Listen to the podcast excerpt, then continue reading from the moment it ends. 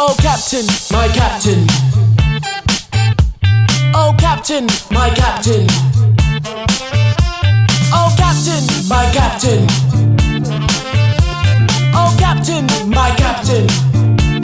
Uh, welcome to Captain My Captain. My name is Mark Olver. That was a strong W I started with today, wasn't it, uh, Ricky Musindo? Yeah, it was a strong welcome to Oh Captain, my Captain. It was a very strong one. How's my favorite seedy looking guy, Mark?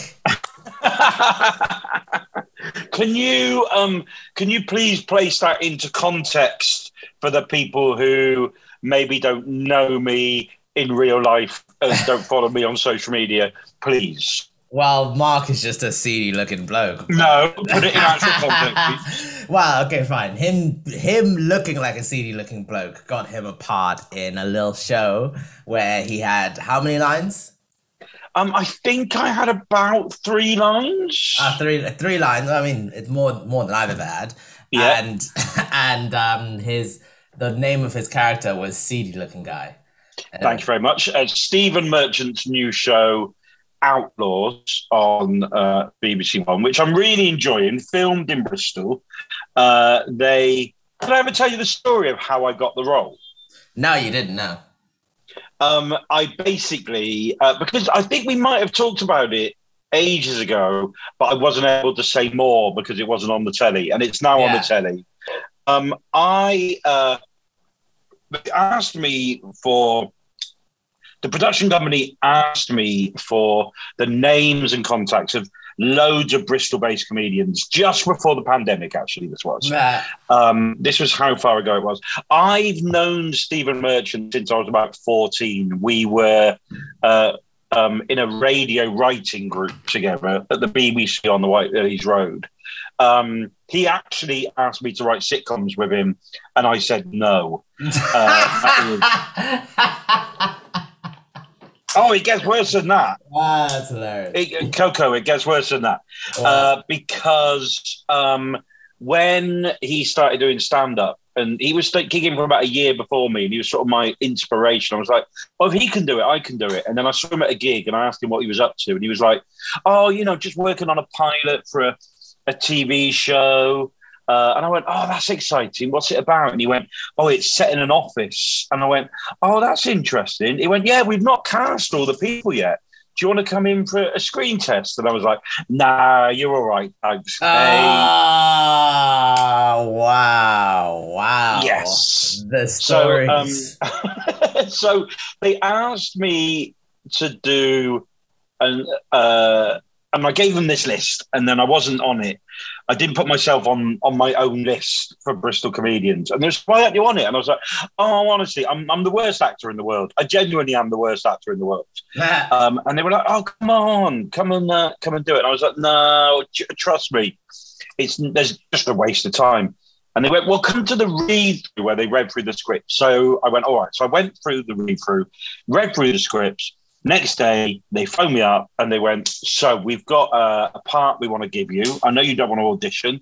Um, seedy looking guy. So, uh, so that's, that's what happened." wow, you're a um, seedy looking guy. I love it. Yeah, I own a sex shop in St. Paul's. Ooh. Um, it was. Do you know what? It was an amazing. Have you done any acting? no, no, not any TV or anything. Just like plays at school back in the day. Uh, what was your uh, what was your character in your play at school? I have you ever heard of Inherit the Wind? Uh, yes, I think I have. Yeah, I was the like sweet talking lawyer, well, the sweet talking reporter who came in to write about all the Southern hicks hating evolution. Because apparently Nice. I have a condescending tone to the way that I speak. Well, there you go. It feels like a spin-off for the two of us, seedy-looking guy and condescending guy. Yeah, right. The pilot. I um I was amazed because I do. I don't know if I've mentioned this, but I do a bit of TV warm-up. I don't know Just if that's ever come up in this Just a conversation. bit. Just a bit. Um, we're feisty today. I like this. We've never recorded full disclosure, we're doing this on a Friday. We're doing this the day before this one goes out. So I imagine subconsciously uh, we're trying to bring our A game of pants. So there is Yeah. as little editing needed for tomorrow as possible. Exactly. You know exactly what I'm thinking. um, so I do doing the warm up. I do like these shows. Like even the longest show in the world will take five hours, which is a ridiculous amount of time for a studio recording. But this one scene I was in that was ninety seconds long, all in all, took about four and a half hours to film what the fuck? it's amazing the, the sort of the the speed that that, that sort of location show uh, goes at is so slow. And talking to lots of friends who do that sort of stuff and are in sitcoms and acting and stuff, they their cars like they they get picked up from their house at like seven, like five a.m. to be in makeup by six to be filming by seven. Like it sounds like the Jeez. craziest world in the and and it is. And so I am a rubbish actor, but I thought to myself, do you know what? If we're here for four hours and to get different shots of me, they they take ages and blah blah blah. yeah. At some point, someone's going to tell me if it's dreadful. Some point, yeah, you'd hope so. They'd be like, Oh. oh, mate, this is shit. yeah, exactly. Like in four hours, there's time to go. Like sometime in the first hour, they're going to go, "Yeah, Olver, could you do us a favor and you know not be rubbish?" Hey guys. um, so, uh, so yeah, so that was my uh, that was my uh, and that was on that was on telly this week, which is quite exciting. And I think while we're talking about this, I think our magnificent guest has rocked up. I think Mr. Dean Burnett is here. Are you here, Dean? I'm here. Yes, I'm here indeed. I can see your How are face. you? I'm good, man. Good. I'm uh, slightly chilly. I'm in my outdoor office, so know, the, the background temperature of Wales doesn't climb very high, and it tends to Um, stay like. when that. you say out outdoor office, uh, I'm going to say right now that's a shed, in it, mate? yeah, I mean, it's uh, on the packaging it said cabin, but I mean, Gavin calls it a shed. I, I put my computer in it, so that makes it an office, right? That's how offices work. That's Definitely. absolutely how offices work. Um, Dean Burnett, it's great to see you. I've not seen you for such a long time, Yeah, and man. I think we we tend to. This is the world's most informal podcast, so I think we've already started. So Oh, okay, Dean cool. Burnett, Ricky Macindo, Ricky Macindo, Dean Hey, Ricky. Burnett. Hello, nice to meet you, man. Um, Ricky uh, has on his Zoom Jasper Williamson. Uh, that's because Ricky is a student and has stolen uh, one of his friend's uh, Zoom logins. And Yeah. Dean, just a little quiz for you before we start. Okay. Um, Ricky's uh, friend is called Jasper Williamson. Ricky is doing medicine. Do you want to have a guess which university Ricky is at? Um, Bristol.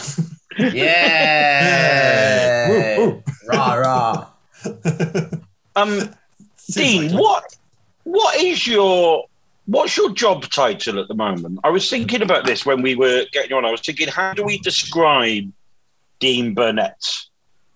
Uh, at the moment, I mean, if you ask me like how I pay the bills, it's um, I'm an author at the moment. I'm a writer author for for books, and anyone who wants me to write something for them. Um, but I don't know for the academic stuff. I'm an honorary research associate at Cardiff uh, University Psychology School, and a visiting industry fellow at Birmingham City University. Uh, both of which are impressive sounding titles, which involve me doing absolutely nothing. So um, it's really quite good. But they don't pay me either, so. It's a it's like a mutual thing. Like we won't ask you to do anything, but we won't give you anything either. All right, cool, cool. I like this arrangement. It's like Um, Ricky has just done. Didn't you do neuroscience last year, Ricky? Is that right? yeah, I did. Yeah, in season one and two, I was doing cool. neuroscience degree. So I did one. intercalated degrees.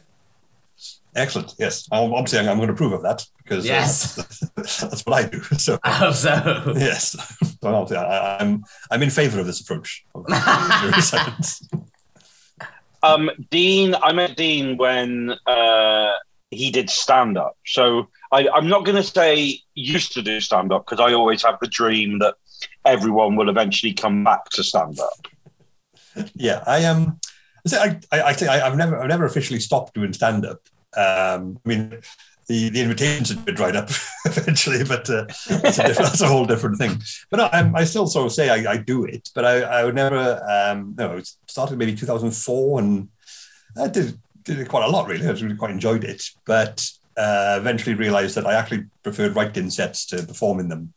And so, like, yeah, I've written a good set. Yeah, oh, I suppose I got to tell someone now. And that seemed like a sort of uh, a more annoying part of it. And um, yeah, so I, because because now I do book talks, I do literary events and book talks and sort of uh, literary festivals and stuff, and that's me an hour on stage by myself, so I can just throw jokes in there if I want to, and that sort of scratches that itch, which is nice, you know. But also, there's no expectations because I've I got two two outs, so if I'm telling jokes and people laugh, I say, yeah, see, I'm good at this, but you know, it's, it's okay because people don't expect it to be funny because it's a book talk. If I tell jokes and no one does laugh, they're like, well, it's okay, it's a book talk, it's not meant to be funny. So uh, Yeah. I've, I've, I've got myself covered both ways, which is nice. Um, I'm going to go uh, straight into the topic that I want to talk about today. Um, Here we Ricky, you can uh, you can get involved as well. All right, we are going because Thank you. Kind of you. Thank you. because we've my liege. done so we've done so much on this podcast about writing, about finding your voice, about gigging, all that sort of stuff. And I thought to myself, do you know what? Let's have a conversation. Okay, it's 2021. Technology is really impressive. Surely we can cut past all the work that we do creating a persona, creating jokes, all that sort of stuff, and find a way to just get an audience and shine a laser at their brain and make them laugh. Like, sure, like surely there is a shortcut that we've all been missing with the brain. Dean, Dean, come on, we can do this in the next 45 minutes. I reckon we. It, first of all, is that that's obviously not scientifically possible now, but theoretically, is it possible to make someone laugh just by pressing a bit of their brain? Well, technically, in that there's like uh, the laugh reflex is quite a fun, uh, fundamental primitive one. So it's handled by parts of the brainstem. Like there's a few sort of there's network which is triggered and then causes this laughter noise. So you could feasibly stimulate that, but you get someone who's laughing and they don't know why they're laughing. They don't find anything funny, and they're probably be quite distressed by that. And that's, I mean, that- that's probably. I, I've had some bad gigs, but I haven't actually tried to do that. You know, I'm laughing, but I hate it, and that's that's, that's a strange uh, reaction to cause. So you can trigger the laugh reflex, but it's the whole um, the pleasure aspect. Like this, you find something funny, and that's really really complex thing. It's something humans, like the human brain, is particularly good at, but it's it's, it's really complex, and it's because we got such powerful brains, we can do that. Like um, at the most fundamental level, uh, a lot of recent data says it's to do with incongruity. So we have this understanding of how the world works. You know, we expect things to go this way, that way, this way. This is how things work when we're in any situation, and then something challenges that. Something like something incongruous happens. That's not supposed to happen, but then it's quickly resolved. And like, oh, that's a new thing. And like, uh, that, that that different thing happened, but it was proved to be safe. And therefore, your brain's learned something, and it was added to its uh, uh, area of experience and stuff. And that's uh, sort of that makes us laugh. Because oh, yeah, the, the, the, some I think Freud called it like the, the the psychic tension has been resolved of laughter. But um, yeah, but uh, what leads to it is so complex and so variable from person to person. You know, you've obviously met loads of people who have different sense of humor. Like I don't find that funny. That's not funny. I, don't, I do find this funny and stuff. And so it's it's sort of shaped by our lives and experiences and ability to solve the incongruity. Like a pun is like incongruous. Like it's a word, but it's got two different meanings. That's not how words work, but it's fine. It's safe. So you could necessarily laugh, but you, you acknowledge it as a thing. You know, like oh yes, good wordplay there. So um, I think like slapstick. People aren't meant to fall over and sort of slam their face into walls and stuff. But when it happens and they're fine, like, oh, that's actually quite funny because they're, they're, they've, uh, you know, the, the, the, the, the change has occurred, like the unexpected thing has happened, but it hasn't been harmful, at least not to me. You know, I can I can find it funny. Uh, so yeah, there's lots of different things that work when we laugh at things in terms of the actual humor side of it. So you can make people laugh, but you can't necessarily trigger a humor response. Uh, I least not yet. once um, was standing at the top of Park Street in Bristol in winter unwrapping a Cadbury's cream egg uh, while wearing mittens, and the Cadbury's cream egg slipped out of my hand and rolled down Park Street. Um, that is a lovely image. um, it feels like on so many different levels there's an incongruity there. oh no, it, it's, it's a beautiful visual image. Like there's the mittens. It's, It's just also my wrong. First, my first thought was, when do you get a cream egg in winter? well, it was a couple of years. spring food. No, it's a couple of years ago because they tend to bring out uh, cream eggs. If you've got an early Easter, your cream egg is coming Yeah, out in February. True, true, true, yeah. I mean, That I've seen I've seen some shops for one, like they're on the shelves on Boxing Day sometimes, so I can't be out. Yeah. So Absolutely. Thank you very much. I, I withdraw Uh, my Ricky, when, when you uh, when you hear Dean talking about that, does it kind of is this basically your two of your worlds coming together? And how does that and how does that make you feel? Like when you do when you did your A levels and when you did your first couple of years of medicine before becoming a comedian, do you I don't know, do, does it feel weird that this this juxtaposition is happening now? Yeah, I mean, it's weird that the two worlds kind of come together because I just have like two different sides of my mind that deal with either part. But like, you know, it's it, it is interesting because I've seen people like uh, patients who have something called like pseudobulbar affect, where it's just they've had like a stroke in their in their bra- in their brain, like in their brainstem, and it means that they're constantly like inappropriately laughing at stuff. So it's like you can hmm. actually materialize that reaction in people, like kind of physically. Like they'll literally just be sitting there and they'll just start laughing at things and they can't control themselves. And it also happens in people who injure, who get in head injuries. Like, hmm. have you seen the Joker? Have you seen the Joker, the film? I haven't. No, yes, no. Sorry, I haven't seen that yet. Ah, so incredible. my film. list. But in that in that film, he like he laughs inappropriately at loads of stuff because he had a head trauma, and it's like, yeah, it's not something that's impossible to elicit without telling a joke. But yeah, no, it's very strange. I never thought I'd have a conversation about the neuroscience of laughter.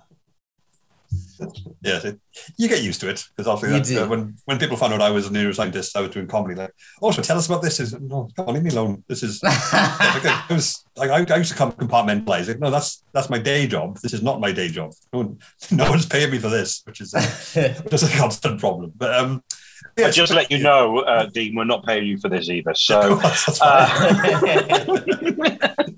that's fine. You're I just- disconnected.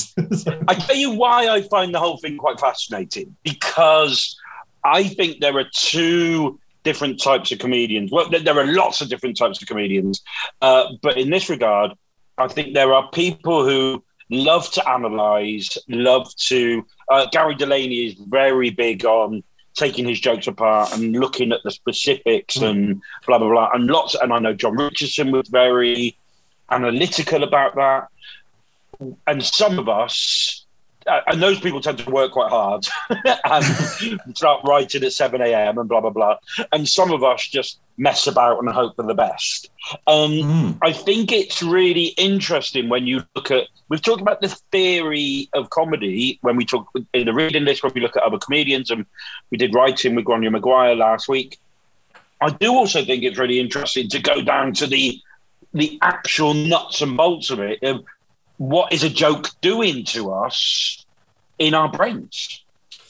Yeah, well, that sort of comes back to what I was leading earlier on. Like, it's Yeah. setting up a situation where the rules, where we don't know the rules, we don't know what's going to happen, we don't know, uh, you know, how this works, and you know, the premise. Where it could be, you know, jokes can have any form. They can be like wordplay. Um, when scientists do study uh, humor and stuff, they tend to rely on puns because they're the simplest thing, and you know, the most easily measured and metric. But it's, uh, you know, also puns aren't necessarily that funny, and the, the, the problem with studying uh, humor scientifically, it means that in order to get real good results and good data, you have to rely on scientists being able to make people laugh on cue. And Yeah. I mean, you know, you probably met some scientists. It's not, it's not their forte.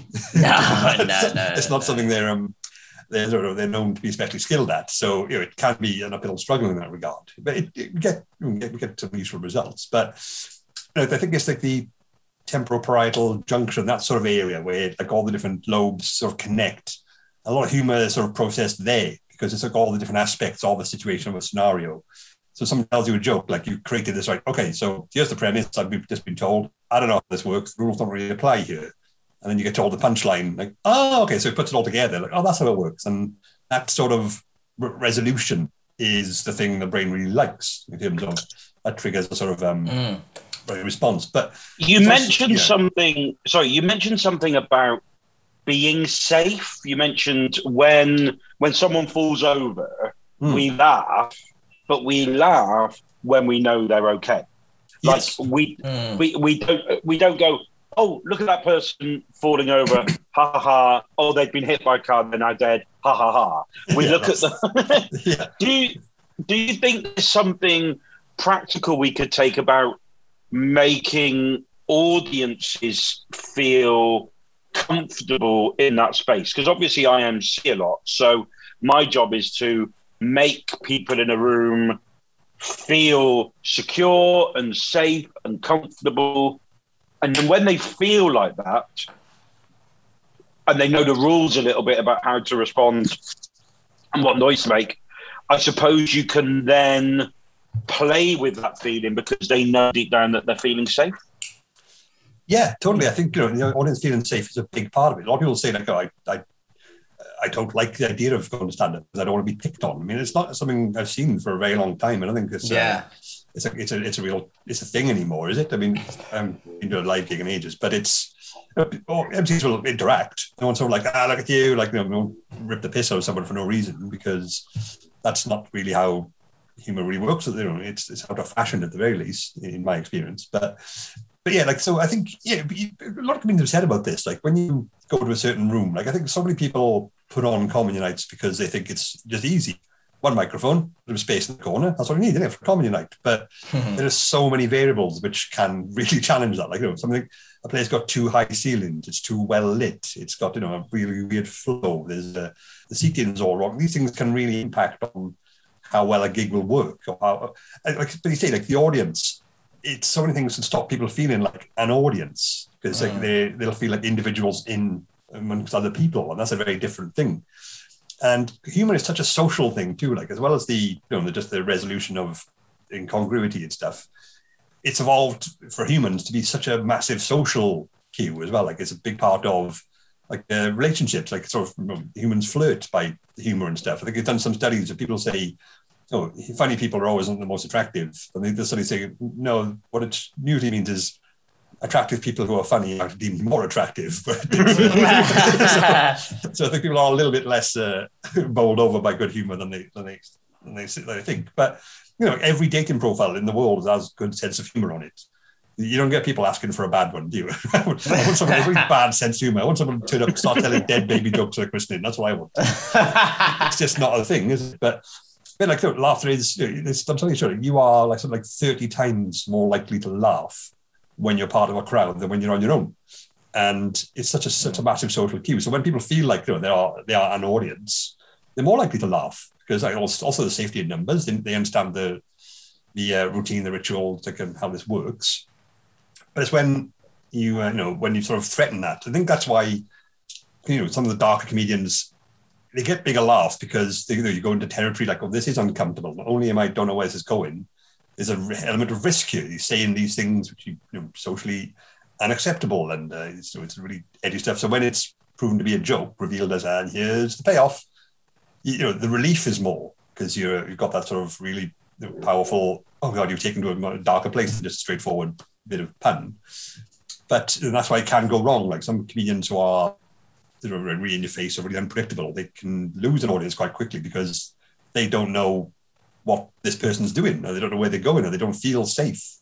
And I think they've actually done some studies about that. In you know, a lot of, like a lot of people I've heard say that surreal humor can be quite tricky to pull off because it's not just like going on stage and uh, randomly ad libbing a lot of nonsense. I think I actually did start show like a study like using jokes. Um, I think one of the jokes was like, why did the golfer wear two pairs of trousers? Because in case he got a hole in one. You know, that- oh yeah, I see. So I think when you put it in the, put in the machine, like, and if you tell them that joke, you get a sort of certain humor response because they recognize it. But if you re- if you lower the uncertainty, uh, so like why did the golf wear two, two pairs of trousers? Just say in case he tore one pair. It's just a logical statement. Okay, that makes sense. Like there's no humor in that. But then if you make it more uncertain, so say why did the golf wear two pairs of trousers? In case the magic badger that lived in his knee clawed his way out and ate all the raspberries. Like what? That's it. There's, like, there's, no resolution. There's just more uncertainty there. I don't like this. This is rubbish. So yeah, like you need that sort of sweet spot of some uncertainty and then solve it. And, and that's the sort of that's the thing people respond to best, and that's where they feel like the that's the comfort zone, I suppose, of a crowd based on neuroscientific data.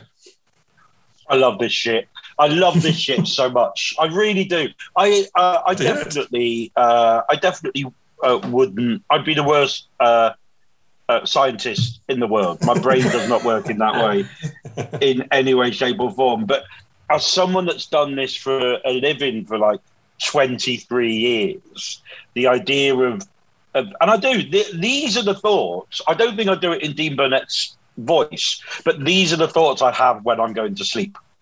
Like after I've done after I've done a gig, I'm closing my eyes and I'm like, God, why did they why did that audience laugh at that rule of three? Like what was it? What why I've got a big thing with comparing about the rule of the crowd. There was a study um, a while ago, and they phoned me up to talk to them on Radio 4 about this, about how you can get an audience with just a little bit of clapping in one corner that everyone else will follow that hmm. crowd a little bit. And it's a really interesting psychological thing just about how, you know, how people will just follow absolute hmm. nonsense. I always, I often describe my job, and maybe Dean and Ricky can absolutely poo poo this or say, no, no, no, Olby, you're totally right. I often describe my job as a bit like group hypnosis. Yeah, I totally go yeah, with that. no, I, Yeah, I agree that's a with really good way of putting it, I think. Yeah. I agree with that. Yeah, definitely. Yeah. Yeah. Because there's so much research about you know how people work as part of a group, and it's it's coming quite fundamentally different to how we how we are individually. Like it's a phenomenon called group polarization, whereby you expect you know if a group of strangers gets together, like ten of them, and they all have different views about something, a certain issue, like uh, this, they always go for something contentious, like, like climate concerns or drug legalization and stuff. You think, well, there's ten of them together, they're all on different uh, perspectives of this, you know, this issue, different sides of the different levels of extremes. And so obviously get them together, they'll all just they- they- they'll have an average, you know, they'll discuss it and like they end up with the sort of the, the the mean point between all the different views. That doesn't happen. People in a group get more extreme because when you sort of get together, you find out right, we're all we're all here, so we're a group now. Uh, and one thing the human brain really likes is group harmony. We like we don't like group dissonance. We like to sort of you know it's our tribal instinct. You get people together and they right, so we're all, we're all agreeing that we we care about this thing. But people want status too. They want to be the best one in the group, or they want to show like, yes, I am. I, I agree with this group, and I agree more than anyone. So I'm going to say, I do this one. Like, it- it- it's a tactic used in um, things like weight loss clubs, you know, Slimming World and stuff like that. The, the group weigh-in. So people sort of say, right, we have a group weigh-in this week, and you're Slimmer of the Week, which means you're the best one. And everyone else goes, I want to be the best one. And so they'll up the ante next week. And then they go, oh, so next week someone else wins. That original first person goes, but I won last week. I was the best. I have to be, do even more to be the best one, to be the best slimming, which is what, we- what we all care about. So, like, you know, give it enough time. You got people like living on shadows and lettuce and jogging for 24 hours a day. And, but like, they wouldn't have done that left to their own devices. And so you can see the things in the comedy audience, like, they're all like sitting there. Okay, so we're an audience now. So, like, they clap. Okay, so they're in charge. Okay, we we clap when they clap because I don't have to put much thought into that. And this guy said that's a funny thing. Okay, good. So we, we like that now then. And but then some people in the group might laugh at something you think, oh, that was a bit out of order. But oh, it's funny, isn't it? Okay, I guess it's funny then. I guess I agree with that. And Mm. yeah, so like you, people will be put into this more suggestive state just by being part of a group. And if you're in charge of the group, then you are the hypnotist, like you say. So this is my roundabout way of saying Olver is correct. Yes. Yeah, I agree. Over is no. What? Hold on. Can you? Uh, can we just put this on the poster or something? That, that two correct. that two scientists, two medics, have said that Mark Olver is is absolutely correct. Can we have that? Yeah, I'll, I'll put my name to that. That's fine. yeah, I'll put my name. Thank to it, Thank you. Yeah. Make that an But I do, it. 'cause Mark this is Olver a- I- correct. I learned once on this date at 10 past two on the 12th of November. Mark Olver was correct. It will never have ever happen again. Um, Um, black on the calendar. Ricky, does your brain work like that when you go to gigs, or, or, or is it my brain because I've been gigging for such a long time? Because obviously, Dean will have done more gigs than you in his life, but maybe not recently. But you're still gigging. You're you're doing gigs recently. Does does your brain go through that stuff in a kind of slightly more methodical, scientific way? Ah, yeah, no, de- definitely. Like sometimes I'll turn up to a gig and just be like, "There's just no way this is gonna be easy." Like it's mm. just set up where there's like a lamp in the corner, and like the bottom left is just really brightly lit for some reason, but half the audience is in the dark, so they don't feel like they're all together. But it's like, yeah, like what you said about the group hypnosis is it's so true. Like to have a good setup for a night, like the thing that I always look for is does the audience feel like they're all in one thing together? Because like I mean I think we have quoted so many scientific studies on this episode of Captain My Captain, but there's like there's like a famous study where they're like you'd have two you you draw like a short line on a piece of paper, then a really long line on a piece of paper, and then at one person comes in and they're accompanied by two researchers then you ask the person, um, the person who's participating in the study, which one, are these lines the same length or are they different sizes? And then people will at first say, yeah, they're different sizes. But then the other two people who are in on it will be like, no, they're not. They're the same. They're the same. They're the same. And if you do that for long enough, like about sixty percent of people end up agreeing that yeah, they are the same because people like that cohesion. So it's like it's kind of like even if even if someone tells a joke on stage and you don't immediately get it because there's so many people around you laughing you are automatically already prone to find it funny even if you don't even get it. It's just because everyone's laughing so now i should. So yeah it's just it's interesting because it's like there are just so many ways to construct a night to make it so much easier for yourself but it's often hmm. difficult to do.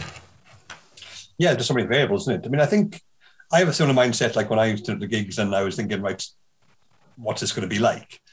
And I think a lot of times, you know, I eventually realized it was actually, it was a sort of bit of a handicap of mine in that I would really overthink things. Like I Mm. never got to the point where I was on stage and I was comfortable in sort of just riffing and sort of just messing around and stuff because not because I thought like, oh, I'm shit at this, although that was a constant background noise, but, but um, it was more to do with like I obviously I, I do just do a lot of psychology, which a lot of um, neuroscience. So like I was just you know how people work and how they act and how they behave is at the forefront of my mind generally because that's what I was doing, and like, the idea that of it seemed like too much of a risk to me. Like, so oh, if I ask this person what they're doing, I'll just uh, I'll make something up and uh, it'll be fine. I, I can never get to that point because I've just considered, well, what if I ruin this? What if I throw it off? What if I, you know, because I'm consciously aware of all these people who are, you know, paying attention to me, which is very nice, but I, you know, I, I just con- too hyper aware of ruining that by taking a gamble on something and it not paying off. And I don't know, that just really something that it was a hurdle I could never really get over because I think just just thinking about it too much became sort of self defeating, and uh, that was uh, yeah it's quite right stuff now. That's interesting. That's interesting because it's like I'm at that stage now where I'm able to riff with people, like I'm emceeing and stuff like that. Never got there. Never got there.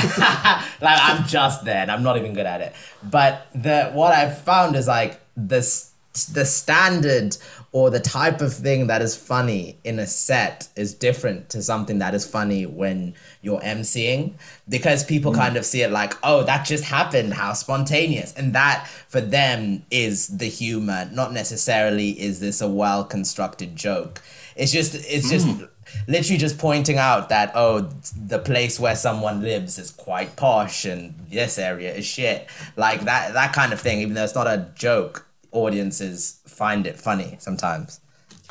Yeah, totally. I think that's a big part of um, like it's the novelty, and that's something which uh, people compare comedy to music a lot of the time, but that's something music doesn't necessarily have to deal with because with music, like especially with a big band, people want to hear the classics. They want to hear the old stuff. They don't want new stuff like boo. Don't, don't, don't, the latest one. We want. We, we came here for the, the the greatest hits. Whereas comedians don't have that luxury often, not because, like I say, when it comes to a joke, it's that um, it's that uh, that dissonance, that uh, incongruity, which is sort of the, the main fuel for the for the humor.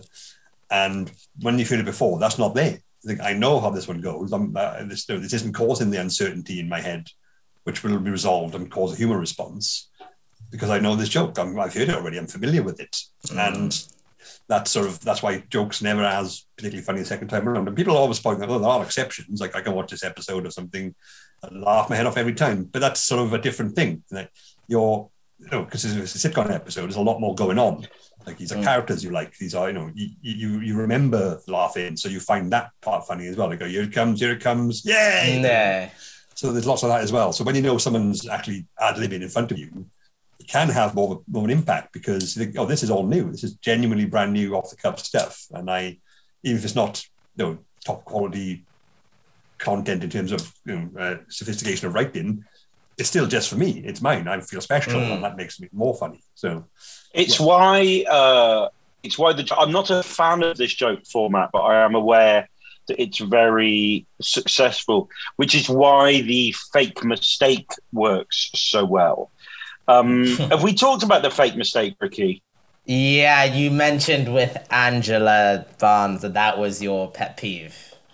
yeah. yeah, Um. But the reason that the fake mistake works is because exactly what Dean said. People feel like they're in that moment, and actually, a great comedian can make people feel like they're hearing stuff for the first time, so they feel like they're in that moment. But also, so much comedy comes from we we use the word incongruity, but also just just surprise, Mm. just kind of just saying something that no one expects. And I kind of, um, it happens to me a lot when I'm doing warm up or when I'm compering because I go in with such little plan that I'm kind of, I'm surprised myself a lot of the time by what is coming out of my stupid mouth. Well, I, I remember first time we ever saw you, Olver, was in the Cardiff Student Union, and you happened to ended up getting a guy on stage with you to jump on the sofa was on the stage, and there was that god almighty crack. You both looked at each other very guilty and slunk off. It was hilarious, but obviously, Was that the first time you ever saw me? yeah, yeah, never seen you before then. So. That's really funny because I used to have a bit of material about Hmm. that, that about the idea that it's basically what blokes do. It's yeah, sort that, of that was so basically. Ricky. Yeah, it was basically uh, there was a sofa on the stage for some reason, and I thought it would be funny for me and this bloke just to jump on it. And we were both quite big boys, and we jumped on this sofa, and it just and the legs just came off in front of the entire audience, Yeah. but without even acknowledging it. And this was a bloke who was a stranger. We both just walked away, just, just hoping that no one that no one would notice. And I had a bit. You literally slunk away. It was amazing in front of 130 people. let's, let's hope no one spotted that. But I do, I do think there is something in that, isn't there? Just about that that way of. This is my new motto, which we've talked about on this show quite a lot uh, recently, which is give enough of a fuck to do well, but not so much of a fuck that it inhibits you or that it makes you too needy or too desperate. And I think that's what you were saying, maybe Hmm. about being too much inside your own head when you Giving- were a kid. far too many fucks. That was um, that was probably the problem. Yeah, I, I had an abundance of fucks. I was really generous. that, was, uh, that was my main issue. I think. Yeah, I mean, I think we've just, I think we've just found the new title for Dean's next book, an abundance of Some fuck. fucks. Yeah, I could go I finish that, I'm sure. But, I um, wonder what yeah. a book called "The Abundance of Fucks" would be, because there is those the subtle art of not giving a fuck, like those Yeah. sorts of self-help books at the moment. That sort of is it, really. It's Yeah. kind of trying to find your place in the world and be comfortable with that. I just thought an abundance of fucks. I thought you're just renaming the joy of sex, really, because Yeah. anglicized Or Kama Pornhub. Sutra. oh, for abundance of fuck. Poured up with the thesaurus. no, but it's um, it it is like it's you know, it's important. Like how much is it? Um, because I, I never called myself a comedian. I think that was probably telling in hindsight. Like I, I said I do comedy. But I never thought I was a comedian because I never um, made a living from it, and I never really expected to. So I was always thinking, you know, I'm I enjoy this. Is great fun, and I love doing it. But I'm not gonna.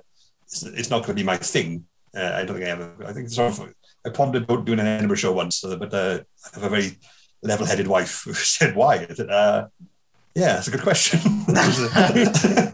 how much? How much? And then, oh yeah, okay. So two, two, two, points in the cons column. Um, uh, so you know, but I, I enjoyed it. But again, if I was actually wanting to make a living out of it, then I think I would have to get over that or also work on that. Um, you know that just being too hyper aware of the risk of things, and I think that you can't have that if you are doing it properly. You need to sort of be willing to to, to, to rely on yourself as well. I think there's a certain strength to that. I mean, a lot of comedians are, I've, I've seen like beginners who are, sometimes some way too confident. And you see the guys who are like, you know, it's always the one who's been told they're funny by workmates and guys in the pub. And like, yeah, I can do this and I'm going to get up on stage. And it's a totally different beast. Like I talked to Rob Gilbert about this. He said, you know, like John in the pub said, like, people say, oh, mate, John's really funny. John used to do stand up. And I think, yeah, I could definitely do that. But what we should do when, when he says that, you should like the entire pub go, everyone, shut up. John's talking turn the TVs off, just stare at him until he starts making everyone laugh. Like, yeah. Now let's see how it, yeah, because that is sort of a much more, uh, you know, realistic portrayal of what it's like being a stand-up in that respect. Um, one of the questions that uh, if you ever see a psychologist, a psychiatrist, a counselor, anything in an, in the audience or even in a room, everyone always wants to go, "Oh God, you're analysing me. Oh no, mm. oh this is what you do. You're analysing me." I'm, I'm going to ask though, when you were doing stand up and you were surrounded by comedians, did you did you see something in them that was kind of I don't know a constant? Is there a, is there something from their personalities that you thought, oh, I can understand why you do this? Uh, to a certain extent, yeah. I mean, I think I was just you know sort of getting sort of vague flash of it when I was actually watching them in person. But you know, since studying a bit more, I think there are some a lot of studies and a lot of evidence suggest that a typical comedian is. Uh, and I think you know perhaps people use the word misfit a lot, but there's someone who is sort of outside of the general social norms because being able and willing and desiring to look at people's you know look at stuff people do and make fun of it you need a bit of a sort of you know, objectivity. You need to have sort of an outsider perspective for that. I mean, I know it's observational comedy, but there's also like the, the motivation, like who the people who want to go on stage and say, right, I need, I'm going to spend 20 minutes making strangers laugh. Know, that's uh, that sort of suggests there's an itch there which isn't being scratched in wider society. Like they don't you know, they, they find it difficult to interact with people on more normal terms. Where some people are just happy to go to the pub with their mates and just chat like that for a bit, or go to a football game. Some people need the sort of general approval from others. Uh, can find it easier to have to find it on um, on the stage in that respect because although people find it, you know, the layperson thinks it's a terrifying prospect to get up and stage in front of people and make them laugh. It's, it's horrifying, I know, because we are so uh, keenly attuned to social embarrassment and to avoid stuff like that. But it's also a, it also offers a strong measure of control too. I mean, what other contexts are there when you can have dozens of people just listening to you, let, let mm. you say what you want to say? That, that, that is really rewarding too. To have that, uh, if, you, if you don't get it elsewhere, is you know, your brain is go, oh, this is good. This is, I'm really quite uh, quite keen on this. So yeah, I think a lot of comedians are just sort of people who are slightly out of sync with the general population because, mm. and that's what gives them the you know, unique perspective and then you know, I know Johnny Vegas calls it the arena of the unwell. I wouldn't go that far with it, although there will, there will be, a, you know, a, perhaps a higher percentage of comedians who have you know, whatever issues uh, to, to, deal with.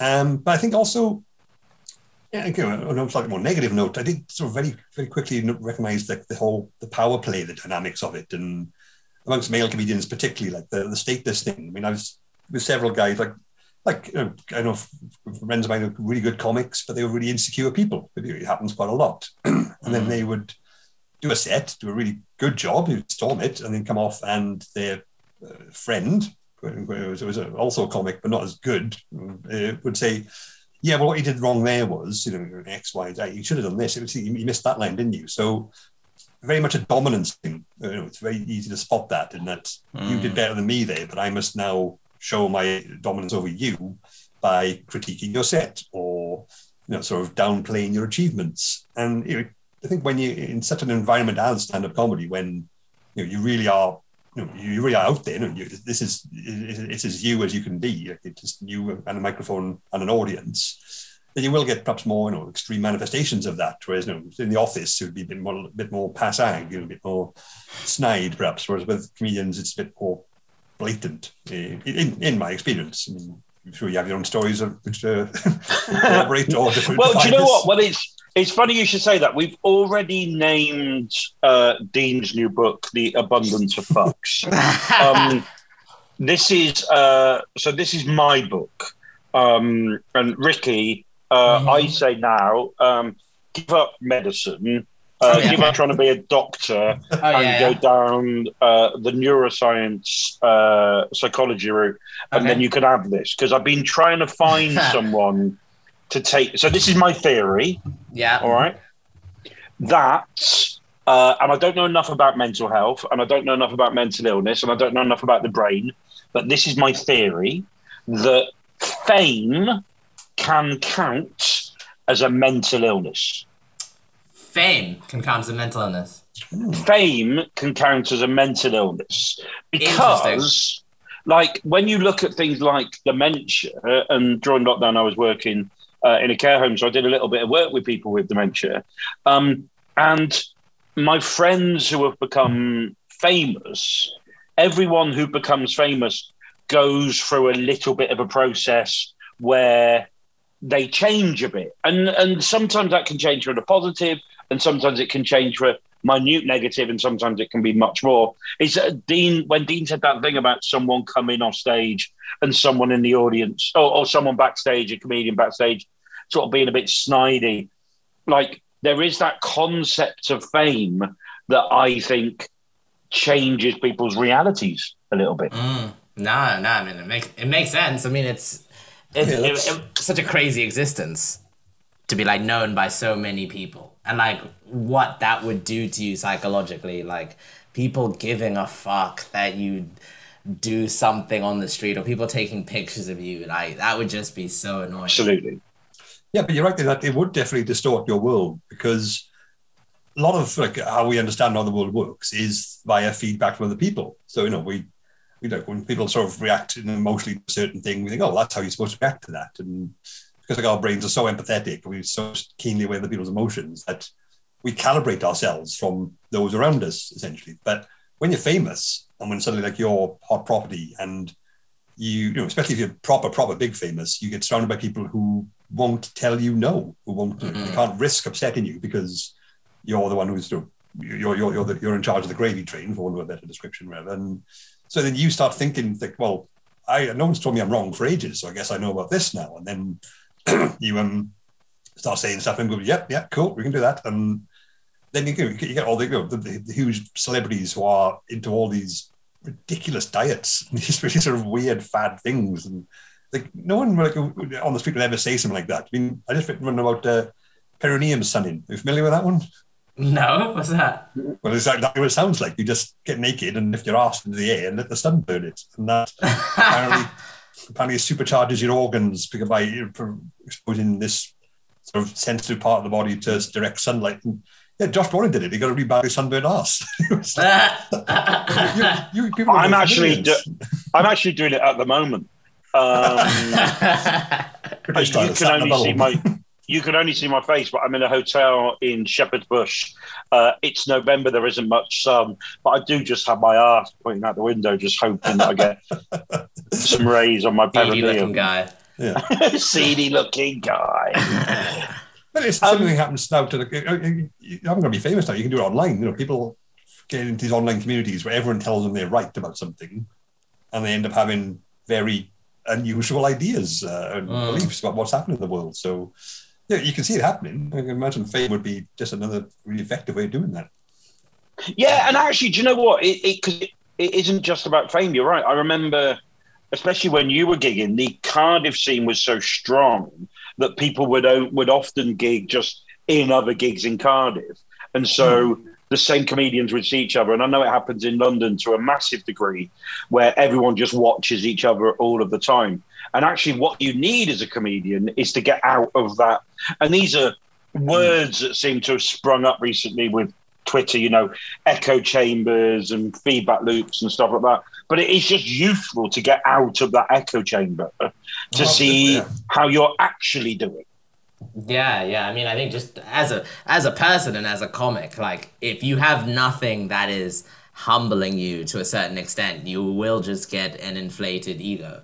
And it is it is interesting because it's like how many artists, bands, comedians got a bit worse once they became massively famous. It's hmm. like it's it's all it's like the exception to constantly get better throughout your career, no matter how famous you are. And if you can do that, then that's incredible.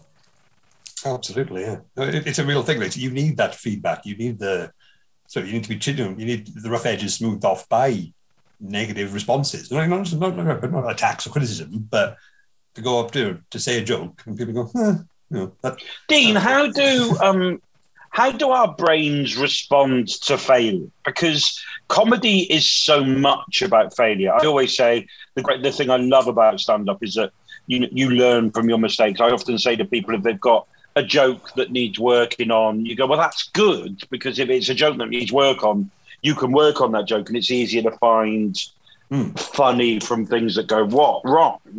But we are quite fragile little souls, aren't we? So how does the brain cope with with with fucking up, basically?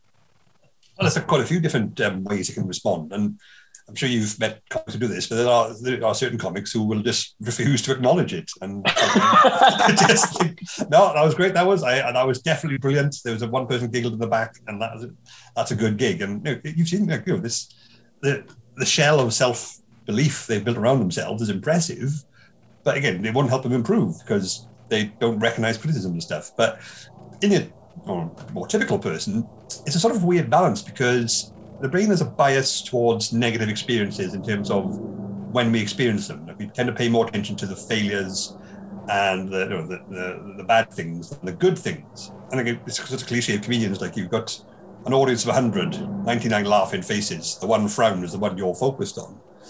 Um, partly because you know, it stands out, partly because your brain is very sensitive to threats and dangers. Because it's such social creatures, someone else's disapproval is perceived as a threat. As well, they don't like me, and then that means I might be doing something wrong. I don't know what the deal is. Uh, that's that's dangerous. That's bad. And then you sort of you know you focus on that.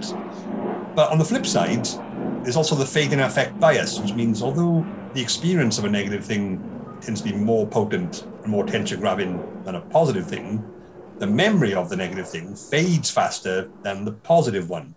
So, you know, if you have two two experiences happen at the same time, bad one and a good one, like a year later, you remember the good one uh, better, and it'll make this will make you feel good. You, you'll remember the emotional aspect of it, and the negative one will have faded more, like you know, like chewing gum, which fades faster. The flavor just goes; it's just there. And is that an evolutionary thing? Yeah, there's lots of reasons for it. Like it's one one thing is to sort of keep us, uh, you know, keep us motivated, keep us upbeat. Because when you have, you know, if, if you if your head is full of nothing but negative memories, I mean, you wouldn't do much. You wouldn't do. You'd be. That's one thing that happens with depression. People lose this ability; they can only focus on negative things, and it's really debilitating. And so, po- you remembering, the positives helps us learn better and keeps us, you know, optimistic, keeps us going forward uh, while sim- simultaneously focusing on the negatives in front of us, make us more, um, uh, you know, more, uh, you know, safe. It keeps us more aware of stuff. But so when you fail as a comedian, you know, it's it's a valuable learning thing, and I think, and uh, you know, then you'll remember the failing, and you won't- won't enjoy it. But a lot of comedians do laugh later on. People love bad gig stories because, like, the, the negative emotional quality of the memory is sort of mostly faded, but the actual event is still there. So you can laugh at it now. And go, Mhm. remember that time I died in my ass? Oh, that was, God, never, no, never been anything like it. And it's, This is uh, this is the psychologist's version of the Sarah Millican rule, which is um, no matter what happens at the gig, you should get over it by eleven o'clock the next morning. Um, I like that. Yeah. and just and just move on and you know go okay well it's done i've dwelled on it i've sulked about it a little bit i am moving on um Ricky, like, Mhm. so Dean, last series we did an uh, a podcast episode uh, with my uh, accountant. Um, uh, Ricky was not sure about that episode, um, and annoyingly for Ricky, it's turned out to be one of our most popular episodes. Yeah. Um, I'm intrigued. I'm going to download that now, to be honest. irritating, isn't it, Ricky? It's funny. It's just funny. They're just a bunch of money hungry comics out there. I know who you are. but the thing the thing I like about the, the thing I like about this episode is when people listen to it, they might think, oh god, there's something quite dry about looking at kind of, you know, the psychology, the neuroscience uh, behind how jokes work and how audiences work and how comedians work. But I hope people under I hope people can see it in the way that I can see it. I hope people can see it as a useful thing. Do you do you know what I mean, Ricky? Yeah, I love I love the damage control. But yeah, like it's like it's, so please keep listening. But like no, no. Do you know what? No, I'm going to go the opposite of damage control. If you're not interested God. in the neuroscience of off. uh, comedy, you can fuck off. Stop listening that. I refuse. We're going to find a way of uh, filtering out our audience. We only want the best people. And if you're not interested in which part of the brain uh, jokes work in, then I've got no interest in you. you get the fuck out. And that includes you, Macindo. That includes you. No, I am obviously interested in it. I live for this shit. But is it it is it is like um like the joke writing. Like you can't write jokes forever by thinking rule of three and pullback reveal, all that stuff. Hmm. But knowing those things helps you support funny concepts. So it's like if no one ever tells you like how if a room is like unevenly lit or the audience are all facing different directions or um, they all don't feel like one cohesive group that that's like bad then you'll just always try go up there do your best and try to be funny. And sometimes it works and sometimes it doesn't. And you don't know whether to blame yourself or whether to blame the gig. But i mean that's kind of the difficult thing as well because it's like obviously everyone has gigs that they have that went badly but it's always difficult to know whether it's like I need to improve or that was a difficult gig and this is what I could have done. But if you don't even know what a difficult gig is or that they exist, then you'll just constantly be anxious and like, oh, what am I doing? What am I doing? Totally. I've, I've, I've been really surprised because I've been quite a few comedy competitions, you know, and they're, they're all over the country for various reasons. Well, they were pre-pandemic, and should be able to come back. But the number of times people will do comedy for the first time ever as part of a contest It's always been really thrown me. Like there's, I've, been several like heats and stuff. Like like, never done this before. I'm doing it. Why, why, why have you chosen this to be your first? I mean, some people don't know that know, our gig's available. I know that, but I'm very interested in the psychology of someone who thinks I want to try this and I'm going to do it in a contest for the first ever time. And that seems like going from 0 to 60 rather. Yeah, I mean, I was involved in the BBC New Comedy Awards, and so I watched all these videos this year, and and some of them were people who, because it was the pan, uh, at the end of the pandemic, people were sending these videos in, having never done a gig in front of people before. They filmed it in their house, and then their very first ever gig was at the showcase. Um, Whoa. and Mm. it is it, it is odd but at the same time and i think it's a psychological phenomenon that we all know the name of we just don't know how it works which is fight or flight like we all hmm. we all know sort of what that means and in my head fight or flight means okay i could either not do this or I'm just going to go absolutely massive and hope, and hope for the best. That's Yeah. literally, that's literally my style. Whenever I'm not sure, okay, I'm going loud, and down. but I'm going charge. confidence. Yeah. I'm going to jump on a sofa. Here we fucking go. Seemed to work. Can't argue that. Can't argue the results. yeah and also it is it's also it's like with the competition stuff not like not necessarily to the size of like the bbc new comedy award but like a lot of the reason why some people start stand up is they want that validation of i'm funny So doing a competition in your local like comedy club or whatever will immediately give you that validation of ah yes I can do that because a lot of people don't want to do it if they're not good, which Yeah. is yeah more obviously more obvious quantification. I wonder if also the, the idea of having rules or obvious rules is more comforting as well because I got mic night, go up to someone saying, oh, "Can I have a go?" and say, "Yeah," and then that's no, that's there's so much uncertainty there. But it's contest. yeah You've got five minutes. You can do this. You can do that, and then it's, it's so maybe you know, maybe the, the boundaries applies. It's a bit more reassuring for someone who's going to take the punt. This is just me just hypothesizing off the top of my head now. So um, some free content. Isn't that what all it. science? Isn't that what all science is? Isn't it just hypothesizing shit? Doesn't all science start from that? That's my next book, hypothesizing shit. After abundance of fucks, I'm going to start on that. Abundance. No, but like, but sure, but surely all science has to start with a hypothesis. Yeah, And so, Yeah. like hmm. the sciencey bit, may can we can you ask these universities that you're connected to if they need someone to just go in and hypothesize shit, but not do any of the actual work? Because I reckon I'd be, I reckon I'd be really good at that. Yeah, because just get yourself some robe as well. Get yourself a toga. That'd be nice. Just wander the corridors. But but I bet I bet there's someone in universities who all the other professors hate because they're all like, oh fucking hell, he does no work, he's never in the lab, he just goes around hypothesizing shit and then says to says to us, Oi mate, I've hypothesized some shit. Can you go and can you go and do some questionnaires and get a control group? That's how it works, isn't it? Quite possibly. I mean, I know some people who would who do technically do that. So yeah, Ah, that is- Ah, yeah professors can be quite uh, inclined to. Well, I've done the hard work of thinking of things. you minions, go take care of that. So, yeah, that's that's not an unheard of uh, approach. So Hold on, are you saying that I'm right again? Is that twice in one podcast? yeah. yeah, but I think about this one might be a coincidence. I understand. Uh, It's, and and you know what? There's only one way we can discover if this is a coincidence or whether this is actually a theory. Um, we're going to have to go and study this. So um, I'm going to hypothesize that Mark Olver is actually a scientific genius. Um, Ricky, can you go and do that survey, please? Go and do the study in it. yeah, yeah, yeah. I mean, I don't think you want to see the results of that study.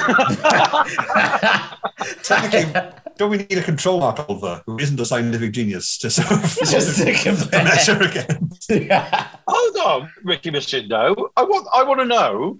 Um, Yeah. This is hold on. This is is this confirmation bias that Ricky Macindo has already decided I'm not a scientific Yeah. genius. Yeah. So That's yeah, right. This should be that- double I- blinded. yeah, I'm not unfair. I, I shouldn't even know you. I should just I should just meet you for the research. Oh, this is an ethical quagmire, isn't it? Yeah, this is yeah, no clinical equipoise. No clinical equipoise. sorry, say that say that say that again because I've never heard that phrase before. It's clinical equipoise. Equipoise.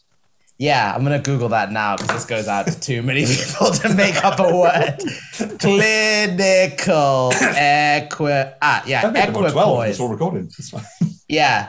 So clinical equipoise is the assumption that there is not one better intervention present. So it's like when you're doing a study and you're giving one person a drug and another group another drug, you can't know which one is better before you go in. Clinical equipoise.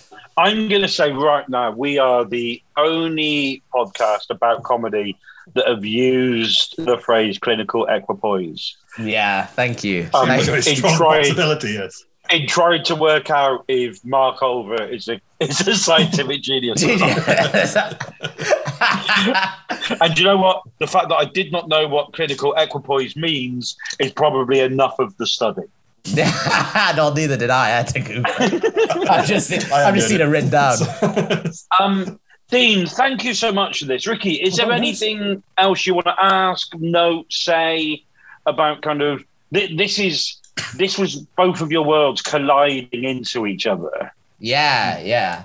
Um, just yeah, like with your books, just can you talk about how you go about writing them with like the neuroscience slash Yeah. the levity? Like, what is how do you synthesize the two worlds? What's the process like? Yeah, well, I- think it comes from uh, doing the stand up, really. So, like, I, I do a, a lot to, to stand up from in terms of how well my current career's gone, and that I'm not, um, uh, you know, I, I was always on the mentality before that you should keep them separate. And I mentioned this now, like you have to do, do science, you can do comedy, you can't do both because science about order and rules and Mm. repeat, repeat stuff, and comedy is irreverence and idiosyncrasies and stuff. And um, but then one day on stage, I just sort of got a bit bored with it. I started dropping science stuff into it, and I got a good response, and that was encouraging. So I started you know, merging the two, and then it became a thing that uh, sort of do it. And when it comes to like you know, there's lots of different ways to go about writing the book, but my general default assumption when I'm doing anything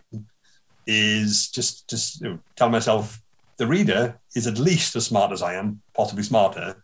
They just don't know what I know. And I think that's the sort of the really handy rule of thumb when it comes to. Well, I can talk whatever I want because the person I'm talking to is at least as smart as me. They just don't have my vocabulary or experiences or jargon. So I've got to Mm. put it across in ways like you know, and also having a non-scientific family help too, because uh, I go back home to the valley and people say, "Oh, so what, what have you been up to?" Well, I did this, you know, looking into the hippocampus and how it uh, re- re- re- retrieves configural memories in a maze setup. Like, what? Yeah, okay, right, let's, let's start again. So, it, uh, like, God, God bless my gran. She insisted on having a copy of my thesis, my doctoral thesis, and I said, "Okay, you can if you want." He goes, "Yeah, and I promise I will read it. If you you won't. I mean, you don't. I, I don't. I don't expect you to. Like this seventy-five-year-old miner's wife. it's never left. Like, well, she, I read, read the first two pages. It just wasn't. It's not. It's not a story, none. It's not. it's not. It's not like Cinderella or something. It's a. It's a scientific explanation of the campus, and um, so yeah. So that's that's my general sort of go-to rule. Just assume everyone is at least as smart as you, and just don't doesn't know what I know, and that's yeah, that's really like, it's, it's served me well so far. that's really cool. Really Brilliant. Um, thank you so much. I'm really, uh, I'm really looking forward to uh, people listening to this, and in the next couple of weeks, hearing uh, people attempt to do jokes specifically to try and hit some of these synapses and stuff. Yeah. Um, and uh, I will say this right now: uh, I will give five pounds to any comedian I watch who listens to this who can do a joke about clinical Equipoise. equipoise. Uh, so if I see you, at, don't don't flag it up. Just put it out there. Gets a laugh. Bosh. Uh, They you're five pounds from Boom. Mark Olver. Um, I can't wait for clinical equipoise to be a punchline. Um, Equipoise Uh, um, Dean, thank you so much. No problem, man. Always happy to help out. Um, great to see you, and hopefully we will see each other in real life sometime. That'd be nice. Yes, So Definitely. more possible. Right. Cheers, Ricky. Cheers, That Mark. was nice Take care, you, Dean. Dean. Thanks for doing meet you, this. man. Bye. Bye bye. Bye bye. Um, Ricky Massindo. Marcus over.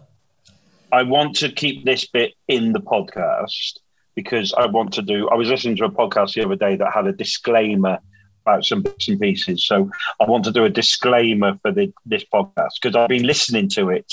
Uh, I always listen to the episodes, and I have Ah. noticed that this series, our sound quality is worse than our sound quality has ever been before. you mean your sound quality is worse? Well, no, yours as well, mate, because Yeah. you've got dodgy Wi-Fi. That's true. That is true. We have a lot of we have a lot of crick crackles. And so I just so I wanted to put at the end of this episode for all of those people who are still here. Um, thank you so much for listening. Thank you so much for continuing uh, to support us just by listening and getting involved. I'd still love more people to get involved. We're doing a, another um, all questions asked with a an amazing uh, comic in a couple of weeks' time. But I also want you to know that I am also a listener. And sometimes I'm in my car listening and I'm like, oh, that just sounds like a slightly shit phone conversation with their stuff. Basically, we can't fix it at the moment because Ricky is in Yeovil and I'm in hotels all over the place. If we can't fix it, the next best thing is to at least acknowledge the fact that we know it exists. Exactly. We know it exists. It's shit, but we're aware of it. Uh, we have a medical student and we have a man who lives in Ibis budgets. We are aware that we hope the content makes up for the lack of uh, technical ability. Yeah, and worst case, the audio on the intro is still the same. So just enjoy that over and over and over again. Oh, Captain, my Captain. My captain. You know, multiple, multiple people have asked me if that's me singing. I'm just like, no. Like, obviously not. Oh, captain, my captain. Yeah, no, you're right. You do a better impression of me than you do of the bloke singing our our, our theme tune. Exactly. And I still don't know what his name is. No, we're never gonna know. Um, that was fun, right? The That was a lot of fun. The science of comedy. Yeah, yeah, it was a lot of fun. It was really useful as well, actually. Might start writing some books. There's all, there's loads of people doing this kind of thing, like Adam Kay as well. Yeah, like he's a medic who's now just writing comedic books, and yeah, it's really cool. Absolutely. There you go. Um, uh, Mazindo, I'm going to go. So this is the quickest turnaround ever for an episode, right? So this is going out in like 24 hours or something like that. Yeah, less than that. It'll probably take. It'll probably need minimal editing. I'm just gonna. And don't we to- have? Don't we? Don't we have a couple of like Norwegians or people who who listen to the episodes as soon as they come out? Is that still a thing? uh, Czechoslo- uh Czechoslovakians? Yes. No, Czechoslovakians. Czech, Czech Republic? Is that yeah? Czech Republic. The Czech Republic, yes. Yeah, Czechoslovakia Czechs no longer exists. no longer exists. Um, science this episode. Next episode, history and geography. Yeah. Uh, thank you very much for listening, uh, fine listener. Um, we got to the point where we know most of you, so thank you, Danny Johns. Thank you. Who else? Who else can we name? Do we know Who people listens? that I don't? Yeah, who listens? Uh, who listens? Uh, thank you, Hannah Agway, my girlfriend. She's been asking for a shout out for ages. So there you go. Oh, thanks, It's. Hannah. It's Thanks done. for listening. It's done. Okay. Um, and Alex Kitson, keep it, keep it easy, man. Who else? Who else? Give me, give me one that I might not know. Is there anyone? Have you ever had a message from someone? I know. From someone. Um, I know Roger O'Sullivan listens. He's someone I met on the BBC. Oh, uh, he's very good. There are so many. people. I don't know most of the people. Like I get messages. Give me a name. Give me a A, a name. random name. You want a random name? Ah. Okay. Thank you, A. Kitson. Kai. No, no, that's not a random name because that's literally Alex Kitson. No, no, no. Oh, sorry. I wrote, I wrote, I read that horrendously. Atkinson Kai, 69 on Twitter. That So, do we think their name is Kai Atkinson? I would say so. And 69 is not in their name. Okay, so uh, Kai Atkinson, uh, what I want you to do, I want you to message us uh, a question. Message me or Ricky, any way you want. Uh, I want you to message us uh, with a little bio of yourself.